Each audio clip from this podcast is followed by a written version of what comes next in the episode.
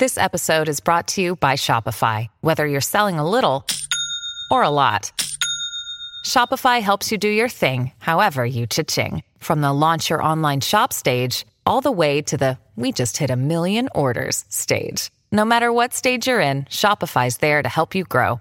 Sign up for a $1 per month trial period at shopify.com slash special offer, all lowercase.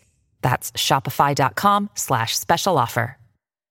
Hola, estamos aquí en un episodio más de No hay tos. Y bueno, tenemos un episodio especial. En estos episodios explicamos diferentes temas relacionados a la gramática, al español. Y hoy tenemos un tema que yo creo que es muy interesante, que se repite mucho en el español y es importante saber cómo usarlo. ¿Qué piensas, Beto, de esto? Yo pienso que sí, estoy de acuerdo contigo y pues es un, es un, un verbo que muchos, por lo menos muchos de mis estudiantes, muchísimos tienen problemas con este verbo y pues a veces este, lo confunden con otros verbos como ser o estar. Por supuesto, estamos hablando del verbo haber. Entonces, a veces es, es confuso porque realmente el verbo haber tiene dos usos completamente diferentes.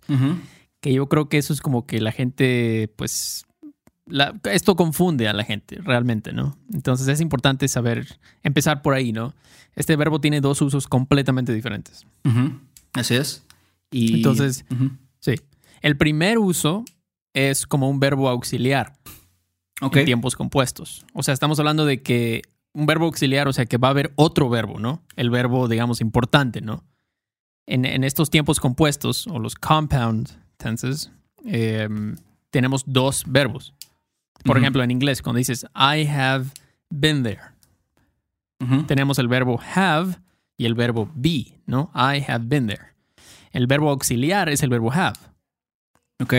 ¿No? Entonces, este es este auxiliar y nosotros usamos el haber, el verbo haber para este tipo de auxiliar. Probablemente muchos de ustedes ya lo sabían. Están diciendo, ah, claro, eso ya lo sabía, ¿no? Em, pero bueno, ese es el primer uso, ¿no? Entonces, si tú dices, I have never lived through a pandemic. Entonces sería como decir, nunca he vivido una pandemia. Exactamente, nunca he, porque I have. Yo nunca he vivido. Ahí está tu past participle. Vivido, son los idos o los hados, ¿no? Sí. Nunca he vivido.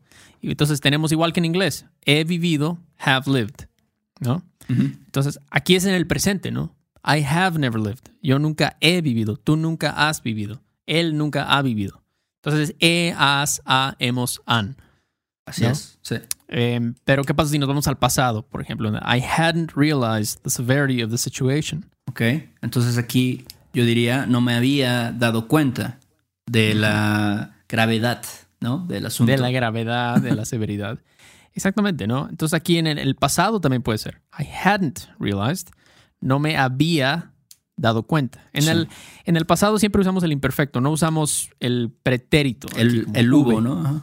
Ajá. el V dado cuenta, no, o sea, yo sé que existe, pero nunca jamás lo usamos, siempre usamos había cuando hablamos del pasado aquí.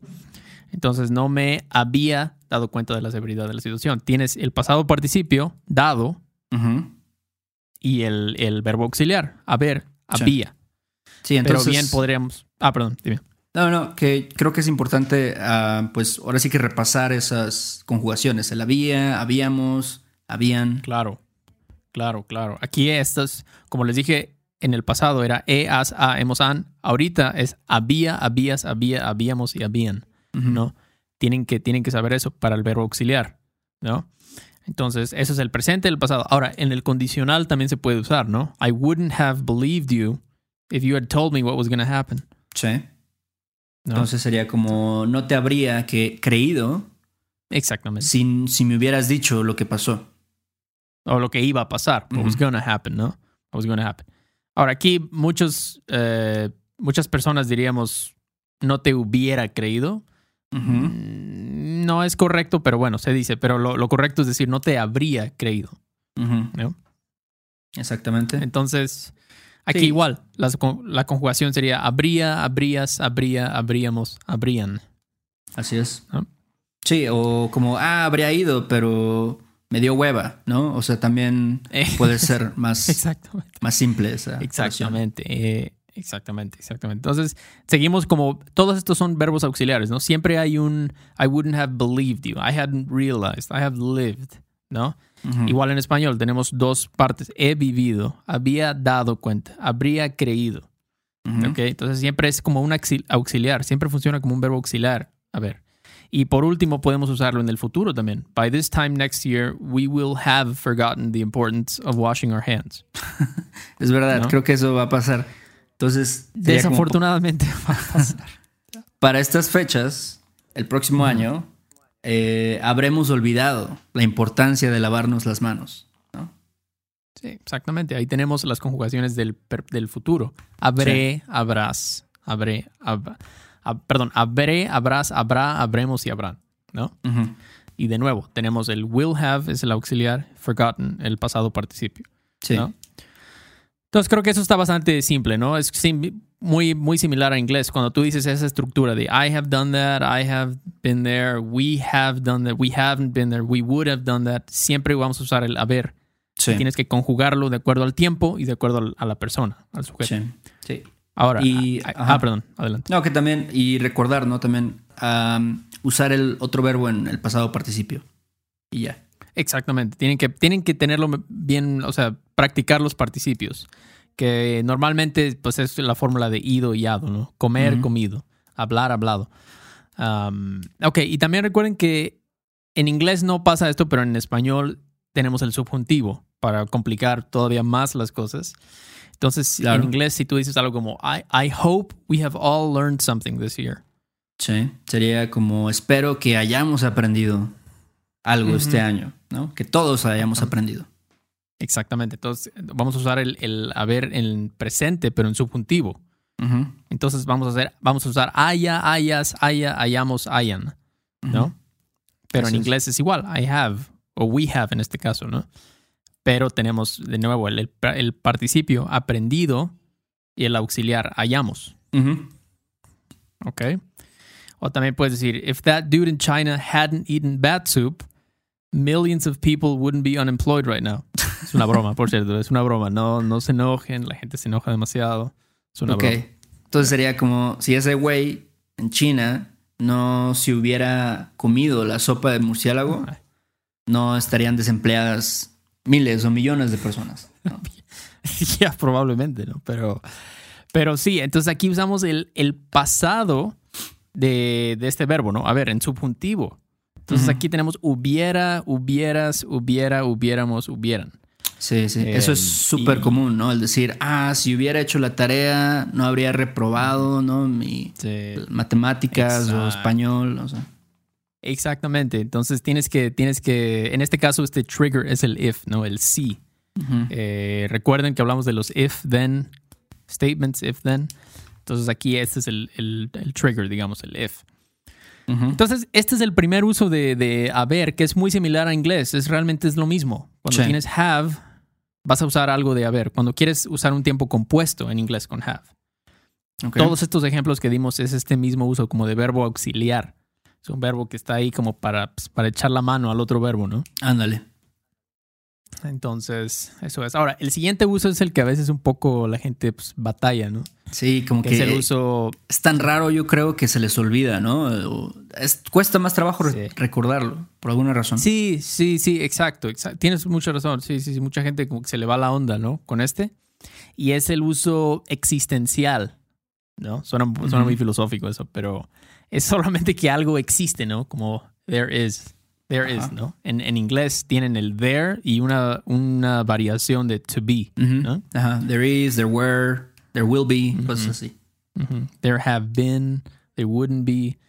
Entonces, eh, ¿cómo sabemos que estamos usando este uso existencial? Bueno, porque la palabra there siempre va a estar ahí, ¿no? eh, piénsalo, o sea, si tú dices como, oh, if there hadn't been, if there were this, o there weren't enough, etcétera, sí tienes el verbo to be, pero también tienes el verbo there. Digo, tienes la palabra there. Entonces, sabes que vamos a usar, vamos a usar haber ahí. Y es este uso existencial, ¿no? Ok. Entonces, em, aquí lo que pasa es que mucha gente, no sé si tú lo has notado, es que tiende a usar ser en vez de haber o estar en vez de ver. Por ejemplo, dicen, eh, there were many people at the party. O Sí. there, were there was many people. Dicen, eran muchas personas en la fiesta, ¿no? Claro. Sí, y es, y eso yo creo que es muy común porque, pues, sobre todo en casos, o sea, que son un poquito más como complicados. O sea, a lo mejor se dicen, ah, hay muchas personas. eh, Pues there, there are a lot of people. Pero cuando ya estás en medio de una oración o tratando de seguir con un pensamiento, diciendo una idea, ahí es cuando te cuesta ya como recordar el, el hay, ¿no? El hubo o etcétera. Exactamente. Tienes razón. Cuando es algo muy fácil, es como que, ah, sí, hay, claro, ¿no? Hay. Pero cuando digo, oh, I wish there hadn't been so many people. Ah, güey. Es como, a ver, ojalá no eran tan. Ojalá. Ahí es cuando se, se nos va un poco la onda, ¿no? Como cuando ya es más, tal vez tiene subjuntivo, con, con el imperfecto, no sé. Pero bueno, y otra cosa, siempre se conjuga en tercera persona y en singular, ¿no? Ok. Es otra cosa. No importa si estamos hablando de que there were millions of people, no importa. O there, there was one person. Sí. Siempre usamos el singular y tercera persona. Entonces sí, es, veamos eso es algunos muy, usos. muy común, ¿no? Sí, sí, sí. Pero es, bueno. es una, es, y la verdad, nosotros, bueno, los nativos a veces pues, no seguimos esta regla. La verdad, eh, a veces decíamos, decimos cosas como hubieron o habían, y pues no son técnicamente correctas, pero bueno. pues, Sí, creo vale que es madres, porque, ¿no? porque como que piensas que es lo lógico, ¿no? Como decir, ah, hubieron muchas personas, ¿no? O este, no sé, Exacto. eh, Quieres, como, Cosas así. quieres verte muy fregón. Ya, ya, ya. Exacto. Entonces, mira, la- empecemos desde lo más fácil hasta lo más difícil, ¿va? a ver, dime. Eh, por ejemplo, en inglés, clásico ejemplo, there is an outbreak of COVID-19 right now. Ok, entonces, there is, an, there is an outbreak. Entonces aquí Yeah. hay un brote de coronavirus ahorita. Exactamente. ¿no? Correcto. Tenemos ahí el there y tenemos to be. Hay. Hay un brote presente, ¿no? Ahora Sí. digo, there were people that refused to stay home. Ok. Entonces aquí había gente que se negaba quedarse en su casa. ¿no? O se negaba a quedarse en su casa. Exactamente, ¿no? Aquí ya, otra vez, aquí es donde ya empieza un poquito como que la gente a veces, tal vez algunos dirían, eran personas o era gente que se negaba a quedarse casa, pero no, No. porque tenemos there, tenemos la palabra there, entonces tenemos que usar este uso de haber. Sí. Había gente, ¿no? Y aquí era como there were people, o sea, como que es un tiempo indefinido, ¿no? Por eso entonces usamos Sí. el, el imperfecto, ¿no? De- del haber, ¿no? Como había personas, Sí. ¿no? Exacto, no, no suena algo tan específico, ¿no? Suena como que había gente que se, queda- se negaba a quedarse en casa y vas a continuar diciendo, ¿no? No suena como que es el punto de la historia, suena como que algo, un dato que me estás dando para prepararme para lo que viene, ¿no? Exactamente. Entonces, y hablando de lo que viene, there were 99,575 deaths in the world. Para la madre. Entonces, ok, aquí como si Pero es algo, ya. algo específico, ¿no? Un dato específico. Yo sí diría hubo, ¿no? Como hubo, Hubo. 99.575 muertes en el mundo. En el mundo, exactamente. No fueron. No. Algunas personas dirían, fueron 99 mil muertes. No, no, no. Hubo. There were. Hubo, exactamente. Eso es importante, ¿no? Eh, y de hecho, no, no sé, yo además puse ese número porque son números difíciles, Ajá. los 9 y los 5, entonces por eso lo puse. Realmente no- creo que, no sé si hay más o menos, no sé. Eh, ok, también en el futuro, ¿no? Puedes decir, there will be. There will be a lot more problems if people don't take this seriously. Ok, entonces aquí sería va a haber, ¿no? Ya eso es lo primero que se me viene a la cabeza. Va a haber o habrá, ¿no? Si es más como una pre- predicción, no sé, este, un... Algo que no está seguro, Sí. pero bueno, sí, sí. habrá, va a haber muchos más problemas si la gente no toma esto en serio. Sí, exactamente. De nuevo, seguimos. Eh, y aquí sí estoy, lo he escuchado completamente. Serán, he escuchado esto, ¿no? En vez de habrán, mucha gente dice serán muchos problemas No. si la gente no toma esto en serio. Entonces recuerden, tenemos, el, tenemos la palabra there, por favor, habrá o Ujú. va a haber. Ok. Um, y también podemos hacerlo en el condicional. Claro, there wouldn't be a pandemic right now if we had left animals alone. Ok. No habría, no habría una pandemia en este momento si hubiéramos dejado, ¿no? A los animales en paz. Exactamente, exactamente. Entonces, ahí lo tienen. Ese es el indicativo. Eh, recuerden, como les dije, es más fácil esto porque es tercera persona y singular siempre, ¿no? Entonces, hay, había, hubo, habrá y habría. Eso es el indicativo. There is, there were o there was, there will be y there wouldn't be. Habría, no habría, etcétera. ¿no? etcétera. Ahora, también el subjuntivo tenía que hacerse presente, ¿no? Claro. Entonces también lo podemos usar en el subjuntivo. Si dices, I hope there's enough ventilators for everybody. Ok. Espero que haya suficientes respiradores o ventiladores para todos. Sí, sí, sí, sí. Exactamente. Haya. Aquí tenemos es el haya, es el there is, pero en subjuntivo. Ajá. Haya. Uh, ojalá haya o quiero que haya suficientes respiradores, ¿no? Eso también es importante, repasar el subjuntivo. Y también el subjuntivo pasado. Everybody needed to stay home so that there weren't hundreds of thousands of people in the hospitals. Ok. Entonces sería como todos tenían que quedarse en casa para que no hubiera cientos de miles de personas en los hospitales. Exactamente. Aquí hubiera es la palabra. Sí. Entonces ahí lo tienen. Repasen. Este es el. Ya se pone, se pone un poquito más difícil, ¿no? Con el uso existencial. Hay, había, hubo, habrá, habría, haya, hubiera. Ajá. Ok. Ahora, la cosa se pone aún más perra cuando mezclamos estos dos usos, ¿no? Sí, sí, ahí está lo cabrón. Ahí Y- está, ahí está lo cabrón. Pero Ahí es cuando la gente. Ajá. No, está cabrón. Pero sabes que yo pienso que si ya más o menos sabes, o sea, lo primero que tienes que dominar son los primeros dos, dos casos, ¿no? O sea, Sí. digamos, por cada, de cada caso individual, ¿no? Que el existencial y cuando es un verbo auxiliar. Ya que eso lo tienes bien dominado, ya entonces puedes, ahora sí que, este, pues, poner los dos mundos, ¿no? Juntos. Ajá.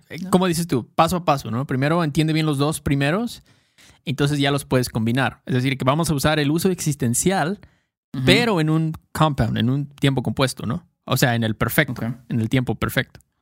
O sea, lo que me estoy refiriendo es que vamos a usar dos veces este verbo. En una frase lo vamos a usar dos veces. Uno para el existencial y otro para el como auxiliar, ¿no? Ujú. Entonces, uh, por ejemplo, there has been a lot of fuss about Trump's reaction to the coronavirus. There has been a lot of us. Ok, entonces aquí, de plano, o sea, ya de cajón, sé que estás utilizando el there, ¿no? Y Ajá. luego el has been, ¿no? Que también ahí está el verbo auxiliar. Entonces, sería como, ha habido mucha bulla sobre la reacción de Trump al coronavirus. Exactamente, ¿no? Exactamente. Entonces tenemos el, como dijiste, ¿no? El uso auxiliar Ujú. y también el uso existencial. Ha habido. No, chéquenlo, chéquenlo. Um, también puede ser en pasado. There had been many other pandemics before the Spanish flu. Ok. Entonces sería, there have been. There had been. Entonces, Had ah, been. Ajá. había habido muchas otras pandemias antes de la gripe española. Creo que sí se dice, no sé. Sí, sí, sí, que es la gripe española. Entonces, ahí lo tienen. Tenemos el, el pasado participio, Ajá. porque estamos hablando de un eh, compuesto, ¿no? Entonces, sí, sí, sí, sí. Otro es, there wouldn't have been such a spread of the disease if the world wasn't so globalized. There wouldn't have been. Entonces aquí ya estás utilizando el, ok, otra vez el there y luego el condicional, ¿no? Porque dices there wouldn't. Entonces sería como no habría habido un gran esparcimiento de la enfermedad si el mundo no fuera tan globalizado. Exactamente, exactamente. Entonces, como pueden ver, cuando tenemos el there y la palabra been, B-E-E-N, vamos a tener esta palabra habido, que ya la repetimos en todos los ejemplos, ¿no? Ha Sí. habido, había habido. Eso es en inglés lo que es cuando tienes there been, there been, there wouldn't have been, there had been, there has been. Vamos a tener esta palabra habido, Ujú. habido. Y la otra parte va a depender si estamos hablando en presente, en pasado, condicional, futuro perfecto, ya. Ujú. También lo Y puedes este, decir el en, en futuro, ¿no? Claro, claro, en futuro, by this time next year, there will have been many lessons learned. Ok, yo diría como para estas fechas, el próximo año, habrá habido muchas lecciones aprendidas. Aprendidas. De nuevo, tenemos el there been, es el habido, y el will have es habrá. Ujú. ¿Ok? Entonces, eh, sí, como dijo Héctor, empiecen paso a paso, ¿no? Con el uso auxiliar. Ya que lo tienen bien, ahora enfóquense en tener bien el uso existencial y por último, combínenlos con el, con el perfecto, usando, con los tiempos perfectos, usando haber como uso existencial. Eh, es un tema bastante, bastante, pues, complicado, dirías. O... Sí, yo creo que es un poco complicado, un poco complejo también porque hay muchas variantes. Sí. Pero pues es es cuestión de, ahora sí que ir poco a poco. O sea, primero enfocándose en lo básico, ¿no? En lo más básico del I, there is, there are, ¿no? Hubo, había, y luego ya a lo mejor con verbo auxiliar y ya luego combinar los dos, como dijimos. Sí, sí, sí, sí, sí. Ya hasta lo último, ¿no? Dejar esta, esta combinación. Pero sí es muy importante que lo sepan porque esto realmente lo usamos muchísimo tiempo, ¿no? No habría habido o no hubiera sido, ah, no hubiéramos sido si nos hubieras dicho esto, ¿no? Etcétera. Sí. Entonces, pues vamos a tener un quiz como hacemos cada, bueno, no cada semana, pero frecuentemente hacemos un quiz o un ejercicio de traducción usando estos usos, ¿no? De- Del verbo haber. Eh, yo creo que en las próximas semanas en Patreon vamos a poner ahí un, un ejercicio, así que si quieren, si quieren tener este ejercicio y muchísimos más este, episodios especiales, todo, chequen nuestra página de, de Patreon, va a haber un link en la descripción. Y si pueden, comenten, en- coméntenos, eh, coméntenos un, un uso, ¿no? De, este, de este verbo, ¿no? Sí, ahí nos pueden comentar en YouTube, ah, nos pueden también escribir un correo si tienen dudas. Eh, en Patreon también va a estar el documento con todos estos ejemplos que dijimos y Sí. pues ahí va a estar más o menos la explicación. Tratamos de hacerlo súper claro para que, digamos, no, no pa- pasen mucho tiempo como leyendo, lo que sea, simplemente con ver los ejemplos se van a dar una idea, ¿no? De cómo está, cómo está el pedo. Sí, sí, sí, sí, así es. Y bueno, quiero agradecer a la gente que nos dejó reviews en iTunes. Eh, muchísimas gracias. Si nos pueden dejar uno, si les gusta eso, se les hace útil, quieren que, que sigamos haciendo más episodios, déjanos un comentario ahí en iTunes y también suscríbanse a este canal de YouTube. Espero que ahora con la cuarentena y todo estemos más activos aquí, porque la gente al parecer está más pues viendo cosas, ¿no? Ahora está más este, Sí, como- pues, viendo videos y eso. Igual como no están manejando al trabajo y eso, pues no les da tanta... Pues no tienen tanta oportunidad, ¿no? De, de- de pasar tiempo escuchando algo. Entonces a lo mejor prefieren Claro. ver. Claro, claro. Pero bueno, este, pues bueno, cuídense todos, gracias por escucharnos y nos vemos en la próxima, ¿no? Sale, Beto, cuídate mucho. Nos vemos. Órale, chido, bye, bye. Este episodio de No hay tos es patrocinado por Rosetta Stone. Si además del español deseas aprender otro idioma y no sabes cómo empezar, Rosetta Stone es la mejor opción para ti. Es una forma inmersiva y progresiva de aprendizaje que usa imágenes, historias, diálogos y más para ayudarte a comunicarte con fluidez en el idioma que quieres aprender. Además, tiene la mejor tecnología de reconocimiento de voz para obtener retroalimentación de tu pronunciación. Está disponible desde tu computadora, tu tablet y tu teléfono y puedes hacer las lecciones en línea o descargarlas para completarlas sin conexión a internet cuando quieras. Con la membresía de por vida puedes pagar ahora y nunca tendrás que volver a pagar una cuota de renovación. Nosotros sabemos que aprender un idioma nuevo puede ser abrumador, así que deja que Rosetta Stone te guíe en el proceso. Por un tiempo limitado, puedes tener acceso de por vida a los 25 cursos de idiomas que ofrece Rosetta Stone con un 50% de descuento. Canjea hoy mismo tu 50% de descuento en rosettastone.com diagonal tos. rosettastone.com diagonal tos. ¿Estás listo para convertir tus mejores ideas en un negocio en línea exitoso? Te presentamos Shopify. Tal vez no lo sabías, pero nuestro podcast More Than Mamis es un negocio y lo empezamos por supuesto para desahogarnos y hablar sobre la maternidad, no para convertirnos en expertas de ventas y del e-commerce. Así que sí, necesitábamos ayuda para vender nuestro merch y poner en marcha nuestra tienda. ¿Y cómo suena con Shopify? Llegó otra venta. Shopify es la plataforma de comercio que está revolucionando millones de negocios en todo el mundo. Ya seas un emprendedor desde tu casa o desde donde sea, Shopify es la única herramienta que necesitas para iniciar, administrar y hacer crecer tu negocio sin dificultades. Con Shopify puedo gestionar pedidos, envíos y pagos desde cualquier lugar, brindándote toda la información y estadísticas de tus ventas al detalle. Regístrate para un periodo de prueba con tan solo un dólar al mes en shopify.com barra sonoro, todo en minúsculas. Ve a shopify.com barra sonoro para llevar tu negocio al siguiente nivel. Shopify.com barra sonoro. Hola, buenos días, mi pana. Buenos días, bienvenido a Sherwin Williams. ¡Ey! ¿Qué onda, compadre? ¿Qué onda? Ya tengo lista la pintura que ordenaste en el ProPlus app. Con más de 6.000 representantes en nuestras tiendas listos para atenderte en tu idioma y beneficios para contratistas que encontrarás en aliadopro.com. En Sherwin Williams somos el aliado del PRO.